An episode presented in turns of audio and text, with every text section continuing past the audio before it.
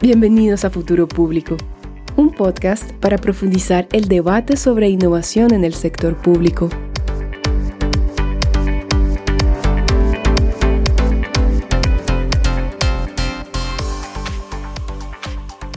El rápido desarrollo tecnológico actual ofrece grandes oportunidades para transformar la manera en que el sector público interactúa con los ciudadanos y hace delivery de servicios públicos. Una manera de poder aprovechar estas oportunidades tecnológicas para repensar los procesos y la capacidad de innovar del sector público es a través de la colaboración y alianzas con startups GovTech. Bienvenidos a un nuevo episodio de Futuro Público y al noveno episodio de la serie GovTech Latinoamérica. Yo soy Alberto Burst. Y yo soy José Díaz. ¿Qué tal? En el episodio de hoy y como parte de la serie GovTech vamos a presentar el sexto caso de startup.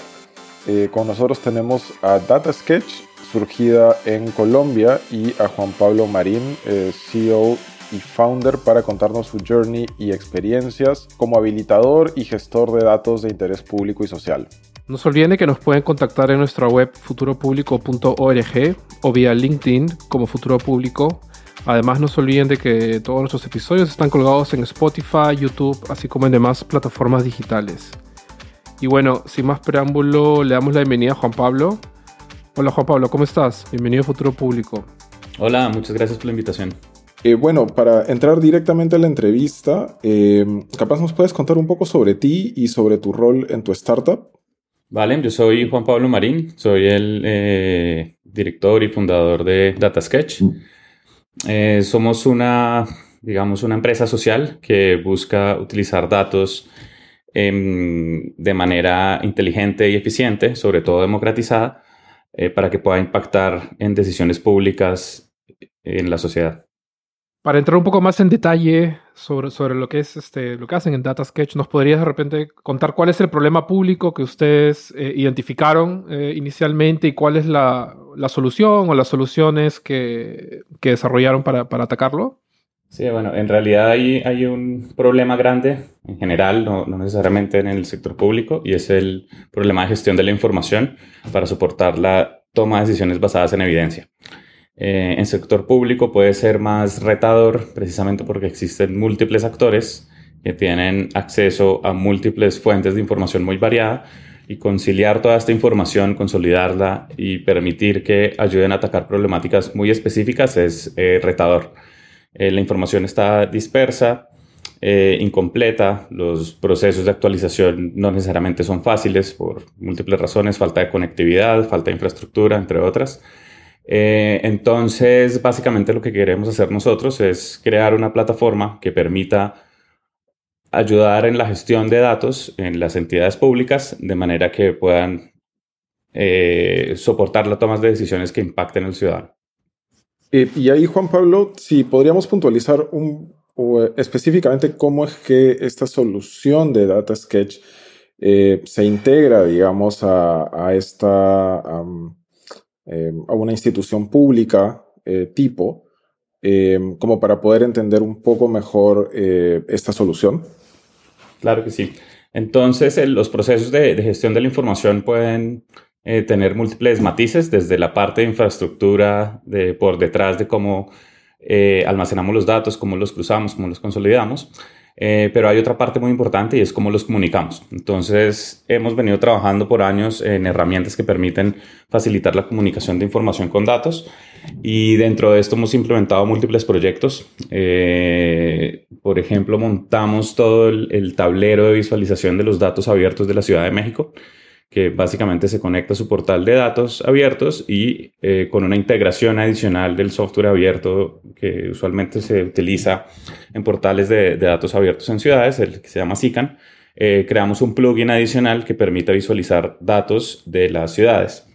Este plugin en realidad es bastante personalizable y podemos integrar mapas súper locales, por ejemplo, de los barrios o de las colonias de Ciudad de México, de manera que se pueden cruzar múltiples variables en tiempo real eh, y con diferentes filtros.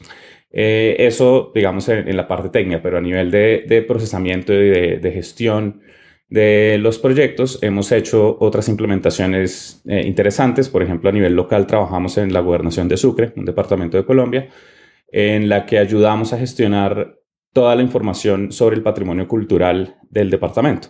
Entonces, como se podrán imaginar, estos son sectores, o el, sector cultural es un sector bastante amplio, eh, un poco disperso, no necesariamente estandarizado, eh, en el sentido de cómo se gestiona la información, porque, bueno, tienes eh, cantantes, autores, música popular y otra cantidad de activos que no necesariamente se pueden estandarizar fácilmente. Entonces participamos en este proyecto junto con la gobernación y diferentes actores locales en la construcción del mapa cultural de Sucre que permite explorar gráficamente todos estos activos eh, culturales del departamento eh, de una manera en la que primero estructuramos la información, pero luego creamos un micrositio que permite explorar para cada municipio con unas fichas que se generan automáticamente a partir de los datos, eh, diferentes perfiles culturales asociados a información socioeconómica de los departamentos que eh, pretendemos que sea útil tanto para actores culturales locales, por ejemplo, para la búsqueda de convocatorias públicas,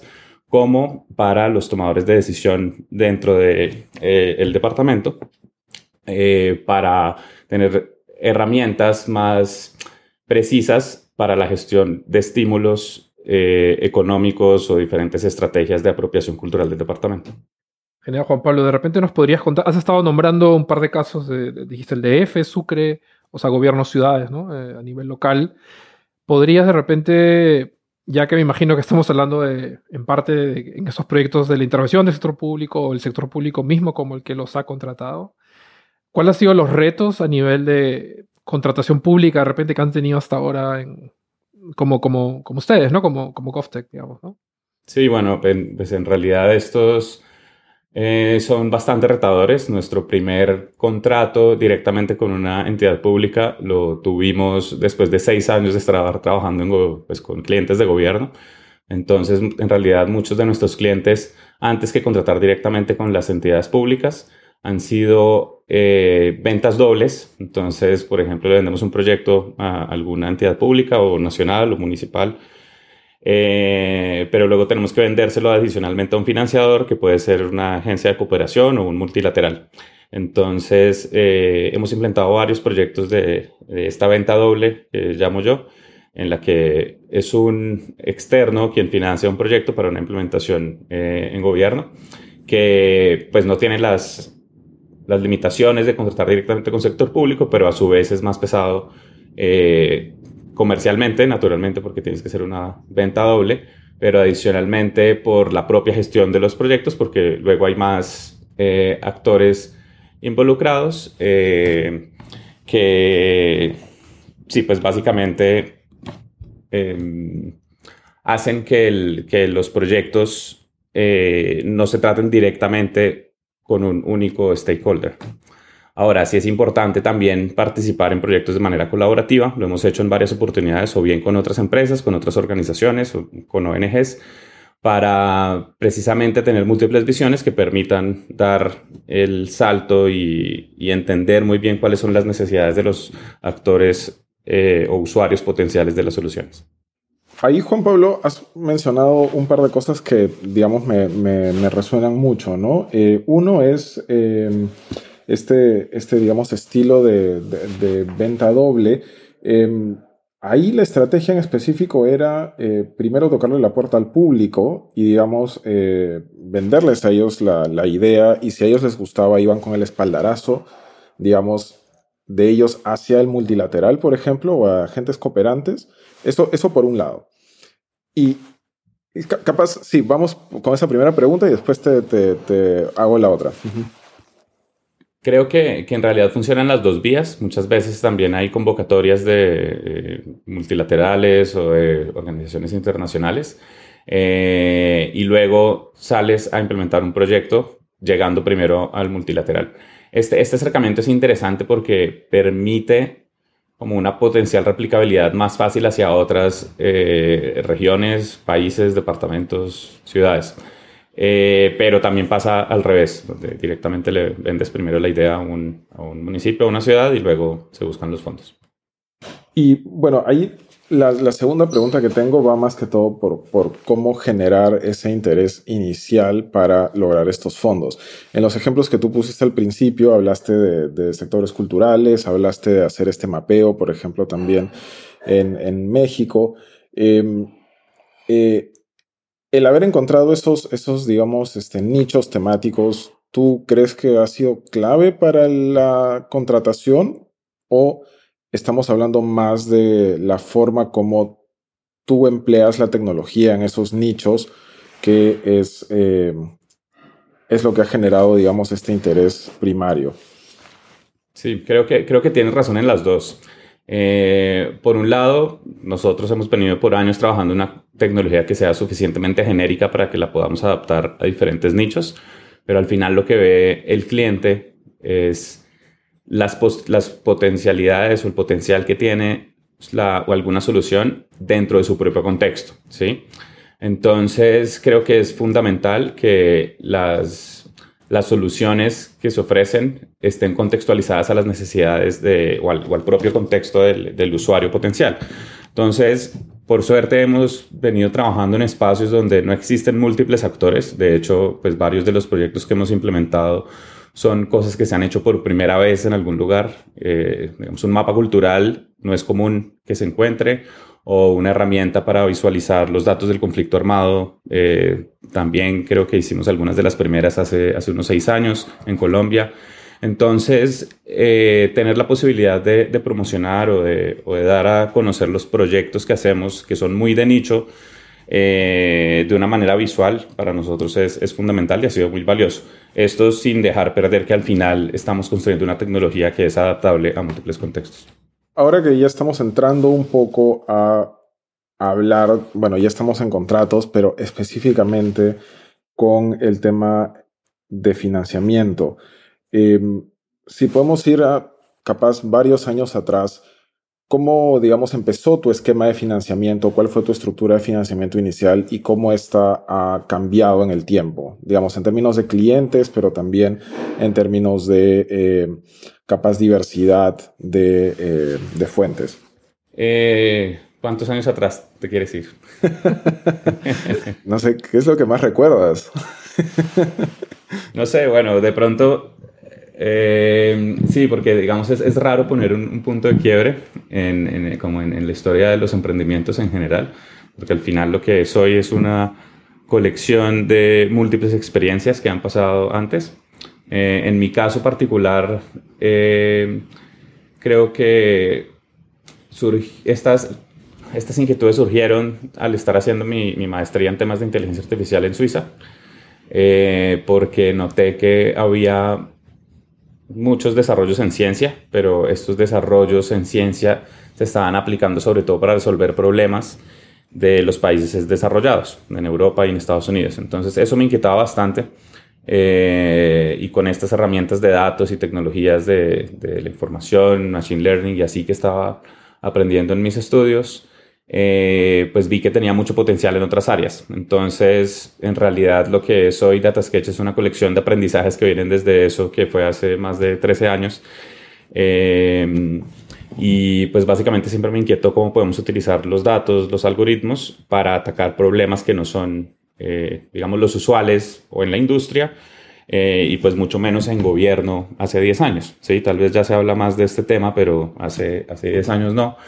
Entonces eh, empecé a trabajar en múltiples eh, retos, desde cómo entender los flujos de financiamiento de en ciencia y tecnología en América Latina. Esto me llevó a implementar algoritmos de análisis de redes institucionales que se volvieron eventualmente interesantes para hacer seguimiento de alguna forma con datos públicos o datos abiertos a, pagos interinstitucionales que eventualmente me llevaron a interesarme por temas anticorrupción con datos. Y así eh, hemos pasado por un proceso en el que me he quebrado dos veces eh, con, con, un par de organizaciones, dando vueltas por, por varios países de América Latina. Eh, y luego nace DataSketch en 2015, un poco con, con la idea de, de capitalizar estos aprendizajes de las experiencias anteriores en los que conseguimos un capital semilla. En ese momento creo que conseguimos como 300 mil dólares. Eh, al final de unos tres años se nos, se nos acabó la gasolina o el financiamiento y no logramos afianzarnos en algún nicho específico. Eh, entonces, básicamente empecé Data Sketch primero con la idea de no conseguir eh, financiación, sino hasta que tuviera validado eh, algún modelo de negocio, algún producto, algún servicio viable y así empecé, dando servicios de consultoría en temas de ciencia de datos que se vieron pues, reflejados en, en, múltiples proyectos que están alineados todavía con la misión y la visión inicial eh, que básicamente es democratizar el acceso a la información y ayudar a solucionar problemas importantes de nuestra región. Entonces, en ese camino eh, empezamos trabajando sobre todo con, con gobiernos, con ONGs eh, y con medios de comunicación. y pues bueno, esto nos ha llevado en este proceso en el que pues básicamente vendíamos proyectos y con estos proyectos íbamos financiando el desarrollo del software, eh, en la medida que podíamos y poco a poco creciendo la, organización.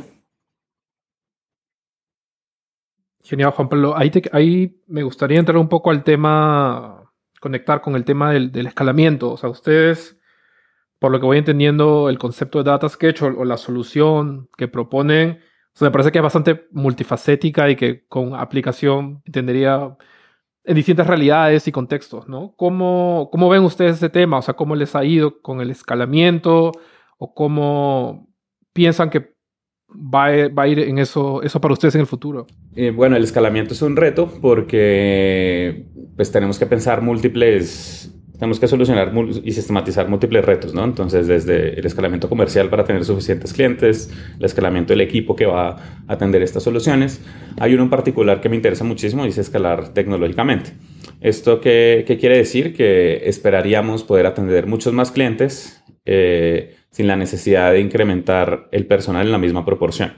Entonces, para esto hemos venido desarrollando nuestro software, que básicamente es la colección de aprendizajes de trabajar con, no, tengo el número exacto, pero más de 150 clientes probablemente en los últimos años, eh, en los que hemos aprendido sobre sus necesidades puntuales en el manejo, la gestión de la información y la comunicación de datos con gráficos, mapas y así. Eh, y hemos venido sistematizando una herramienta que se llama Data Sketch Apps. Pueden consultar en datasketch.co y básicamente es una especie de repositorio donde las diferentes personas u organizaciones colaboran en la construcción colectiva de bases de datos que son de interés público. Entonces, mientras los usuarios utilizan nuestras herramientas de visualización, eh, de tableros de información, eh, también pueden optar por colaborar con una red más abierta de otras entidades que trabajan en estos temas.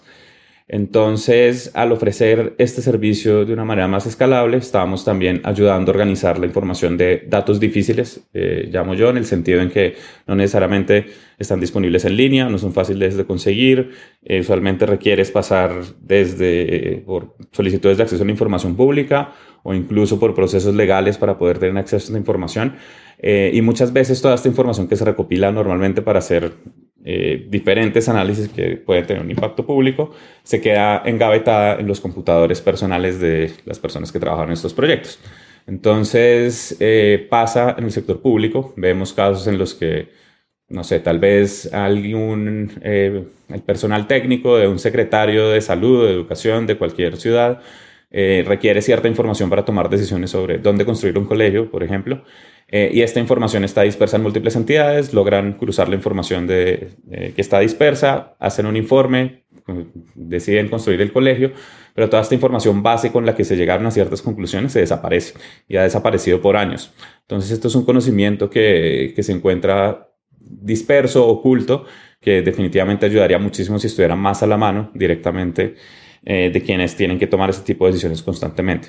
Entonces, con una plataforma que permita no solo analizar y visualizar la información en línea, sino además compartir todo este conocimiento entre diferentes actores, definitivamente se, eh, se puede ayudar a escalar eh, tanto los volúmenes de información como las capacidades y potencial que tiene esta información para ayudar a tomar acciones reales que impacten en la ciudadanía. Ahí, ahí me gustaría preguntarte, porque algo, que mencionaste, ¿no? Que tienes estos tableros y que la gente puede colaborar entre sí. Ahí no sé si te refieres, o sea, no sé si lo que ustedes están proponiendo es generar comunidades activas que suban datos, este, trabajen con esos datos, o es parte de, o sea, es algo como, no sé cómo decirlo, como un servicio, de pago, o la gente en realidad puede gratuitamente también movilizarse ahí un poco en el mundo de los datos con ustedes. Sí, pues, eh, vamos, para, para, que quede un poco más claro, eh, esto ya pasa para a nivel de código, entonces existen plataformas como GitHub donde yo tengo un código, puedo decidir compartirlo con alguien o no, mantenerlo privado. Eh, y ya está, ¿sí? Ahora, lo que está pasando es que no hay un lugar como esos para la información, o no había hasta, hasta ahora. Eh, entras y yo necesito, no sé, tal, tal vez hacer el mapa de cuántos eh, perros labrador hay por localidad en Bogotá. Esta información existe. tal vez necesito hacer eso para algún trabajo de la escuela. Cargo la información en DataSketch, logro hacer mi mapa de localidades lo publico, pero también puedo decidir compartir esa base de datos con otras personas que tengan interés en estos temas. ¿sí? Entonces, este es un ejemplo curioso, pero ya en nuestra plataforma hay personas que han cargado datos, por ejemplo, de COVID de, de ciudades como, como México, eh, Ciudad de México, o de países como Bolivia. Eh, incluso tenemos eh, personas que han cargado datos sobre temas de contratación pública en Uganda. Entonces, ¿qué termina pasando que este conocimiento va quedando por fin en algún lugar donde se puede buscar y reutilizar.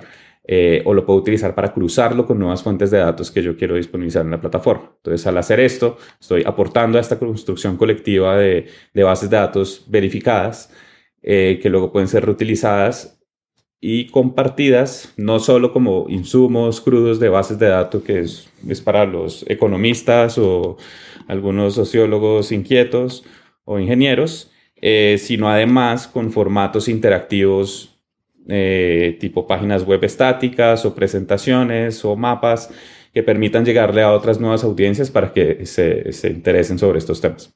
Genial. Eh, ¿cómo, ¿Cómo a partir de esto genera su modelo de negocio?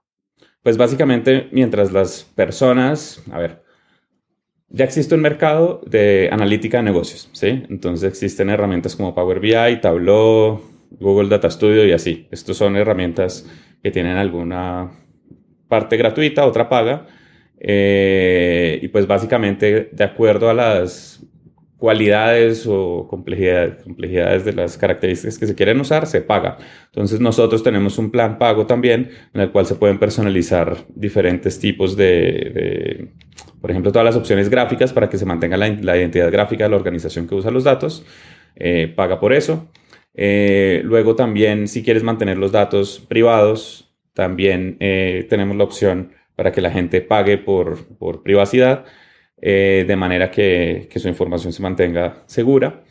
y básicamente es el modelo. Es un servicio de suscripción premium donde las personas pueden acceder a hacer cosas interesantes con sus datos que de otra manera es más difícil hacer con Excel. Eh, y pagan por este servicio. Sobre eso, entonces tenemos además unos servicios, digamos, más eh, premium o para instituciones grandes, que son los que hemos vendido tradicionalmente, que es la configuración, personalización de dashboards y tableros, que luego pueden ser embebidos en sus propias páginas o la creación propia de, de portales o páginas web más completas que utilizan diferentes bases de datos para la comunicación de información. Entrando un poco para, saliendo un poco de, del tema del escalamiento, y si tuviésemos la oportunidad de como mirar un poco hacia, hacia el futuro, eh, em, ¿cómo, ¿cómo, avisoras la evolución de la propuesta de valor de Data Sketch? Ya que has comentado que creo que esta es la tercera, cuarta iteración, ¿no? Este, y, además es como muy, muy rico en aprendizajes. ¿Cómo, cómo ves tú eh, un poco ese futuro y cómo Data Sketch va a responder a las necesidades cambiantes eh, del sector público y del resto de tus, de tus clientes. Sí, bueno, yo eh, veo que DataSketch tiene la oportunidad de convertirse en el eje central de la búsqueda de información verificada de múltiples eh, organizaciones. si tú buscas actualmente en Google cualquier tema o en ChatGPT, te das cuenta que mucha de la información que está allí no necesariamente es verificada. En el caso de Google, Google te ayuda a encontrar lo que alguien dijo de alguna información, no necesariamente la información. Entonces, si buscas cuál es el país más desigual de América Latina, te vas a encontrar con alguna noticia de hace tres años que, de alguien que mencionó que Brasil era el país más desigual. Eh, pero la realidad es que, como pues algunos de nosotros curiosos de los datos sabemos, esta información está directamente en las bases de datos del Banco Mundial, en el coeficiente Gini. Entonces, eh, el reto está en que esta información, estas bases de datos, este conocimiento es muy específico eh, y no necesariamente puede ser accedido por cualquier persona que quiera responderse preguntas fácil y rápido basadas en la información. Si ahora mismo le preguntas a ChatGPT, eh, no sé, sobre edades de presidentes, por ejemplo, te va a decir cosas erróneas como que 45 es mayor que 59 y de pronto han visto estos ejemplos. El, el, tema es que estos son modelos que sirven mucho para gestionar lenguaje, pero no necesariamente para sacar conclusiones de tablas de datos sencillas. Entonces allí es donde veo que, que hay mucho potencial para nosotros agilizar y facilitar los procesos para que diferentes personas en las entidades puedan obtener respuestas eh, rápidas con información real. Y cuando digo información real es aquella información producida con metodologías claras y concisas de alguna ONG, de un medio de comunicación o de los propios gobiernos, eh, de manera que puedan reutilizar, reutilizar esta información de manera más fácil, ágil y rápida. Entonces, un poco la, la visión es convertir a DataSketch en esta herramienta que te permite acceder y buscar información verificada por humanos eh, de manera fácil para que puedas comunicar y se tomen mejores decisiones. Eh, cuando mencionaste al chat GPT, me, le acabo de preguntar cuál es el país más desigual en Latinoamérica. y bueno, ha puesto Honduras, mencionó la fuente del Banco Mundial que tú mencionas, este, del, del coeficiente Gini, pero acá eh, me quedé un poco em, el por qué le hago esta pregunta, ¿no? Eh, y me quedé un poco con lo que mencionas de que básicamente te busca en, eh, en, el Internet, en fin, este, quién dijo esto, pero no necesariamente es una fuente verificada. Eso es un riesgo definitivamente para, para la política pública, ¿no? Eh, en, Latinoamérica, que tiene, pues, eh, nuestros funcionarios públicos no necesariamente tienen literacia digital y, o probablemente otro tipo de conocimientos que se requieren para entender estas herramientas, ¿no? capaz si nos puedes eh, elaborar un poquito más esas, esos riesgos que estabas mencionando en el futuro eh, y, eh, y sí, bueno, cómo, cómo aproximarse a eso, ¿no? Claro, pues definitivamente existen muchos riesgos. una cosa es que por la, digamos, yo creo que ChatGPT es muy bueno porque cambia un poco los flujos de cómo esperamos consumir información, en el sentido en que es una interfaz innovadora, práctica y ágil a la que ya estamos acostumbrados gracias al chat y a los WhatsApps con la familia, amigos y así. Entonces, eso es un, digamos, un cambio estructural en, la forma como interactuamos con la información, que me parece buenísimo. Esto tiene muchos riesgos y es como bien mencionabas, pues se entrena con lo que dijo alguien de, ¿sí? Y no necesariamente está la información eh, ni, verificada, ni podemos indagar un poco más si no existe esa información. Entonces, eh, tal vez nos responda algo sobre cuál es el país más desigual de América Latina, pero no nos va a, poder llegar a responder cuál es el municipio más desigual del departamento de Sucre. ¿Cierto? ¿Por qué? Porque, pues nada, no, no Probablemente no, no se ha escrito en medios sobre cuál es el municipio más desigual de Sucre, a pesar de que esa información sí está en las bases de datos del Departamento de Estadística de Colombia. ¿sí? Entonces, existen muchos riesgos y es, primero, eh, un riesgo cultural de, por la facilidad de acceder a cierto tipo de información, que podamos caer en, juicios premeditados sobre alguna situación particular que llegue a tomar em, malas decisiones. Eh, y por otro lado, que se nos olvide que igual es responsabilidad nuestra seguir organizando información que sea de valor público. ¿sí? Entonces, eh, se abren muchos caminos, pero todavía quedan muchísimos vacíos, sobre todo para poder llegar a explorar esto a nivel más eh, local. Cuando digo local, nada más en español, ya hay un, un mundo de cosas que se quedan por fuera porque los algoritmos están entrenados principalmente en inglés, sin hablar de lenguajes indígenas o sin hablar de datos particulares de una región, de, algún estado en México o de alguna municipalidad en Guatemala. ¿Sí? Entonces, esto es información que no está, no está disponible, o sí existe, pero existe en el Departamento Nacional de Estadística en un PDF, o oculto en cualquier otra de las formas usuales de, no publicar información eh, pública. Entonces, pues definitivamente hay mucho camino por delante, eh, lo cual pues básicamente nos motiva a, continuar con este proceso y ayudar en la democratización de la información. Súper, Juan Pablo. Ya quizás eh, a modo de cierre, no sé si tienes alguna reflexión final o quizás como takeaways o, consejos para otros emprendedores, emprendedoras, eh, gente que está en el ecosistema GovTech, quizás para el mismo sector público, no sé, a. Sí. Em, yo creo que, bueno, para, para, emprendedores, emprendedoras por allí tratando de, de, sacar un negocio adelante, lo más importante de todo es hablar con los usuarios. Eh, yo llevo años hablando con usuarios, eh, lo que me ha enseñado muchísimas cosas, eh, y me ha permitido afinar con el tiempo la, la oferta que, que tenemos. Eh, cuanto más rápido hagan eso mejor, no sigan mis pasos y se tomen siete años en, en hacerlo. Eh, hay, sí, hay formas más ágiles de hacerlo para que, que, tengan un conocimiento muy particular sobre las necesidades de los usuarios. y a quienes están gestionando la información que pueda tener valor público, por ejemplo, funcionarios que constantemente están enfrentados al día a día y a una sobrecarga de, información. Eh, es importante que, que vayan, que aprendan un poco sobre ciencia de datos en el sentido de cómo se, debe estructurar la información, no necesariamente al final sobre algoritmos o cosas de ese estilo, con, Excel es suficiente, eh, pero sobre todo para que nos pensemos entre todos colectivamente cómo podemos eh, encajar o estructurar la información de manera que sea reutilizable para nosotros mismos. Entonces, cosas tan simples como mantener un catálogo de la información que se ha usado en investigaciones anteriores ayudan muchísimo para replicar procesos. Ahora, esperamos estar ahí nosotros para apoyarlos en ese proceso de una manera más automatizada, pero puede empezar desde tener un listado eh, de cuáles son las fuentes de datos recurrentes de manera que la próxima vez que vayan a hacer un análisis sobre movilidad, salud, eh, educación o cualquier cosa, eh, puedan encontrar más fácil la información eh, y así obtener respuestas más rápidas que permitan solucionar los problemas reales de los ciudadanos. Digamos que los problemas reales de los ciudadanos se invierte mucho en entender la información para, los, para poder actuar sobre los problemas reales de los ciudadanos eh, ojalá entre todos pudiéramos invertir menos tiempo en esto para poder pensar mejores soluciones.